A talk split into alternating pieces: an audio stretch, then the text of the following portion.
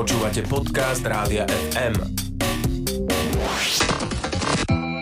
Tech FM. Budúcnosť je dnes. Vítaj v budúcnosti, Tomáš Prokopčak z Osme, ahoj. Ahoj. Ahoj Tomáš, budeme sa rozprávať o tých tajomstvách, tak poďme na ne, keďže už sme nedočkali túto štúdiu. Verím, že aj vy, ktorí nás počúvate, vraj tajomstvá nás môžu robiť chorými, tak uh, poďme sa pozrieť na to, že či nás také tajomstvo ťaží. Je to o tomto?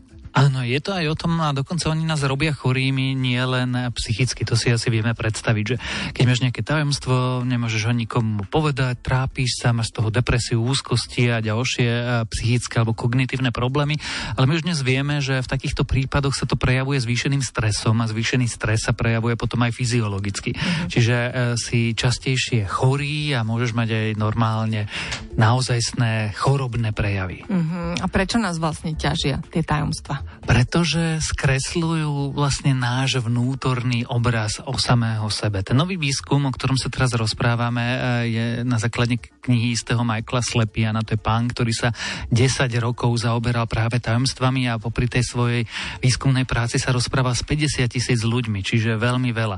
A on e, zistil, že vlastne ten mechanizmus za tým, aspoň teda podľa jeho výskumu, je taký, že my máme všetci nejaký obraz o sebe a vlastne prakticky, ak nie si úplný psychopat alebo sociopat, tak ten tvoj obraz o sebe je, že si uh, re, relatívne dobrý človek a chceš, aby ostatní ťa vnímali ako dobrého človeka, pretože na, na vonok chceš prejavovať tú svoju dobrotu a buduješ si tú identitu podľa toho, ako to tie ľudia vnímajú. No ale ak zároveň máš ten vnútorný rozpor, to tajomstvo, na ktoré asi nie si úplne hrdý, tak uh, skresluje ten, ten tvoju vlastnú podobu o sebe samom. No a keďže ten rozpor sa tam deje, tak potom sám seba ako keby trestáš, máš rozporuplné mravné názory na samého seba, no a dôsledkom je napríklad ten zvýšený stres. Uh-huh. Čiže ale to musí byť tajomstvo, ktoré sa týka priamo teba, tvojho života, tvojho minulého konania, lebo ty môžeš mať v sebe nejaké tajomstvo, ktoré ti povedal niekto iný, nie si zúčastnený v tej celej situácii, ale teda vieš, že to nemôžeš nikoho. Aj takéto ťa myslíš ťaží, alebo ide skôr o tajomstva, ktoré sa týkajú tvojho konania, tvojho nie, života? Nie sú tým myslené klebety v skutočnosti, sú, sú tým myslené také tie identitárne tajomstvá, akože mm-hmm. naozaj tajomstvá o sebe samom, o rodine, mm-hmm. o vzťahoch, nevera, alebo nejaká, povedzme, spacka na investície, alebo niečo takéto. Čiže sú to také tie skutočné veľké spoločenské tajomstvá, nie je to, že fú, ja nemám rád tieto modré ponožky, ale tak nikomu to nepoviem, lebo tak čo sú to ponožky, no. Mm-hmm. Rozumiem. Uh, verím, že ten výskumník svoj výskum celý čas tajil, a mohol by si nám teda teraz povedať, keď už to nie je tajomstvo, že čo zistil ten výskum? Zistil, že tie tajomstva poprvé má veľa ľudí. Zhruba tretina ľudí má, takéto, má nejaké takéto veľké formatívne tajomstvo. No a potom on sa sledoval alebo zaoberal tými kooptačnými stratégiami, teda stratégiami, ako ten, ten rozpor v sebe, to napätie, ako zmierniť. Či sa teda oplatí to tajomstvo v sebe pochovať a nechať si ho len samého pre seba, alebo teda všetkým dotknutým ľuďom to tajomstvo pre prezradiť, špeciálne ak sa to týka povedzme nevery alebo zlého investovania alebo nie, niečoho, čo sa týka rodiny a iných ľudí. No alebo potom a či si nájsť terapeuta alebo dôverníka, kamaráta, ktorému sa človek zveruje a hovorí mu všetky tie tajomstvá. A pozeral sa, že na to, že čo sa viac oplatí, čo sa neoplatí a za akých podmienok a to je možno praktický výsledok toho výskumu. Uh-huh, no a, ale dospel k tomu, že čo je lepšia verzia, alebo je to individuálne? Je to individuálne, ale k nejakým všeobecným odporúčaniam dospel. Možno psychoterapeut, e, každý by si myslel niečo iné, ale on v princípe hovorí, že no, keďže nám to udržiavanie tajomstva, to dusenie v sebe samom ubližuje, tak to asi nie je úplne najlepšia stratégia. No ale nemusí byť najlepšia stratégia ani keď sa prizná človek, pretože eh, by mal vziať do úvahy, komu sa priznáva, z čoho sa priznáva, za akých okolností, ako to ten bude vnímať, eh, či mu to ublíži, neublíži a do akej miery. No a potom eh, je lepšie si nájsť nejakého dôverníka, ktorému sa človek môže zverovať a môže s ním sa otvorene rozprávať, ale zase, no keďže je to mm, behaviorálny výskum, tak hovorí, že za akých podmienok podmienok, že musí si nájsť niekoho, komu dôveruješ, lebo ak to je tajomstvo, ktoré nechceš, aby sa potom ďalej šírilo práve ako klebeta alebo ako niečo ďalšie, alebo to je, zveruje sa človeku, ktorý nie je dôveryhodný, alebo sám s niečím zápasí.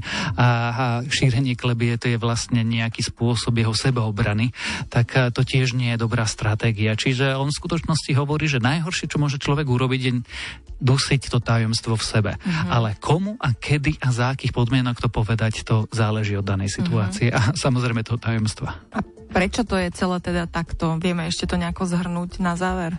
V princípe by sme asi mohli povedať, že tajomstva máme všetci. Niekedy sú to malé, bezvýznamné tajomstva, niekedy sú to veľké, významné tajomstva.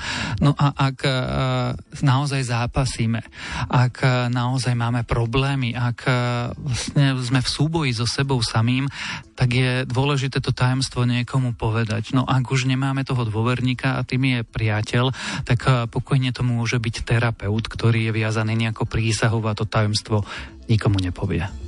No, tak takto to, Tomáš Prokopčák zo SME uzavrel prvú tému, o ktorej sme sa dnes rozprávali, o tajomstvách, tak tu sme prebrali. No a ideme sa pozrieť ešte aj na mikroby na Marse. Ostaňte teda s nami. Tech FM teraz už od tajomstiev ideme e, k mikrobom na Marse, že čo by museli všetko vydržať, aby prežili, o tom sa budeme rozprávať. Mm, Tomáš Prokopčak eh, zo SME je tu stále spolu s nami. Tomáš, tak ako je to so životom na Marse? Prezrať. No pokiaľ vieme, tak tam žiaden nie je, alebo teda lepšia, správnejšia formulácia bola, že zatiaľ sa nám ho nepodarilo objaviť.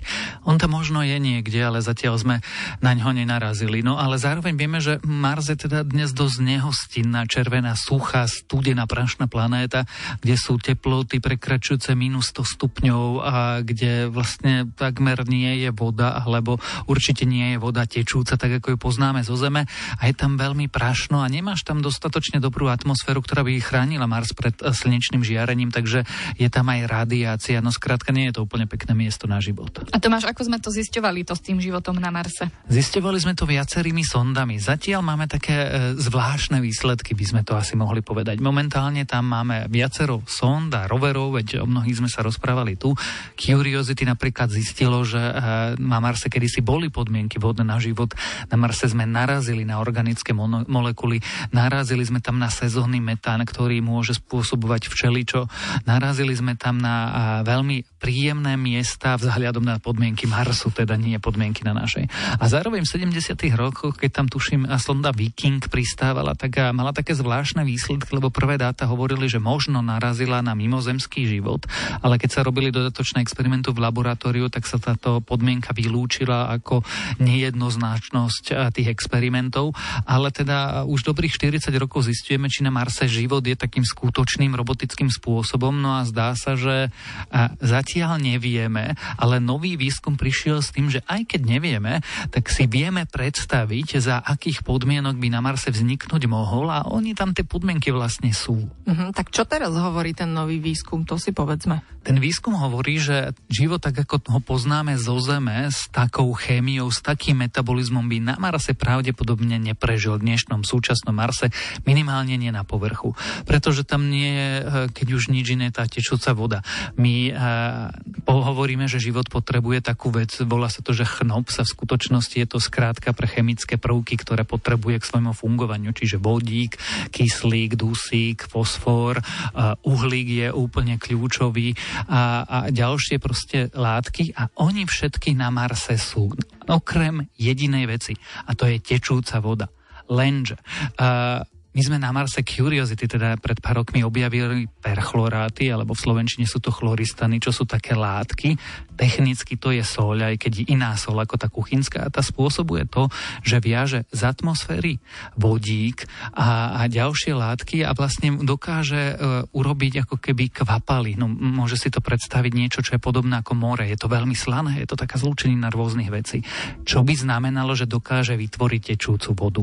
No a keď je aj táto podmienka splnená, tak začali veci v laboratóriách experimentovať, že či by s tými látkami, ktoré na tom Marse dnes vieme, že sú, mohlo niečo fungovať. A čo s tým majú tie chloristany, ktoré si spomínal? Tie chloristany sú jednak rozpúšťadlo, niečo, čo spôsobuje to, že to teče a, a po druhé je to no, zdroj života, pretože taký ten chloristán má v sebe logicky okrem chlóru, môže viazať ďalšie látky, napríklad kyslík a on by musel byť zakomponovaný do toho metabolizmu skutočného bežného organizmu. Takže vedci si zobrali kvasinky tu na Zemi a dávali ich do prostredia, ktoré simuluje Mars aj s týmito perchlorátmi a pozerali sa, čo sa bude diať a ukázalo sa, že no, za nejakých podmienok by sa tie kvasinky možno dokázali evolučne prispôsobiť už tu na Zemi, nevraviac o tom, čo by dokázali za milióny a milióny rokov na Marse. Mm-hmm, no tak uh, prezrať, ako by sa museli tie mikroby prispôsobiť. Ukázalo sa, že jediným vážnym problémom je viacej, ale jediným vážnym problémom je taká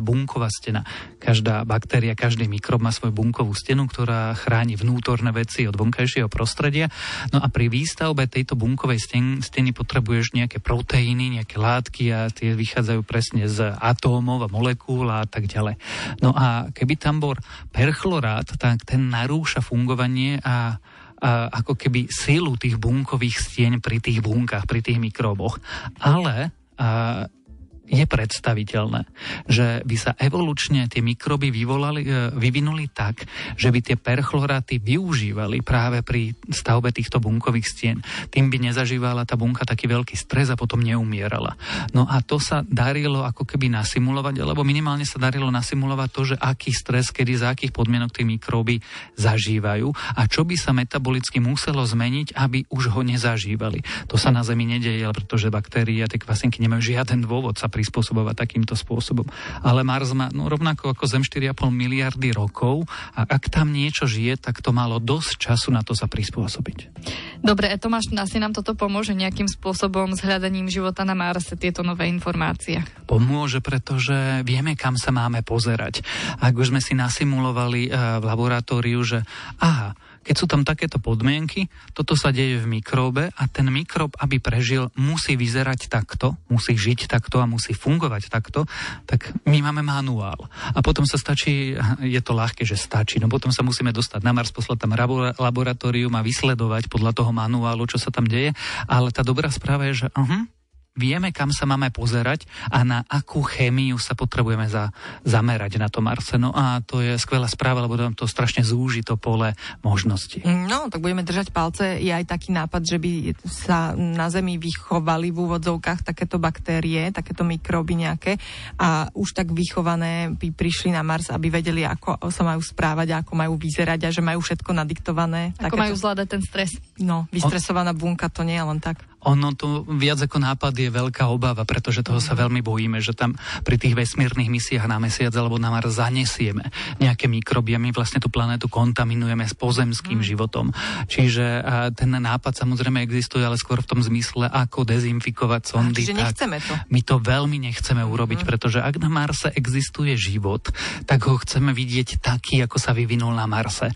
Nechceme tam proste poslať nejaký mikrob a potom o 20 rokov tam pristaneme, nájdeme mikrob a zistíme, že aha, mikrob, no počkajte, to je náš mikrob. On mm. tam nemá čo robiť. Alebo zničil by ekosystém, ak tam nejaký je. Mm. Čiže myslíme na to, NASA na to myslí, každú sondu veľmi, veľmi dezinfikuje, ktorá má pristávať, ale a, tohto sa veci skôr boja, ako keby v to dúfali. Mm. Ďakujeme ti Tomáš za všetky tieto informácie, bolo to veľmi zaujímavé a výživné dnes. Pozdravujeme ťa a ešte sa o týždeň uvidíme pred Vianocami však. Tak, uvidíme sa. Dobre, tak maj ešte pekný zvyšok dňa. Ahoj. Ahoj. Tech FM. Stream, živé vysielanie a playlisty nájdete na www.radiofm.sk.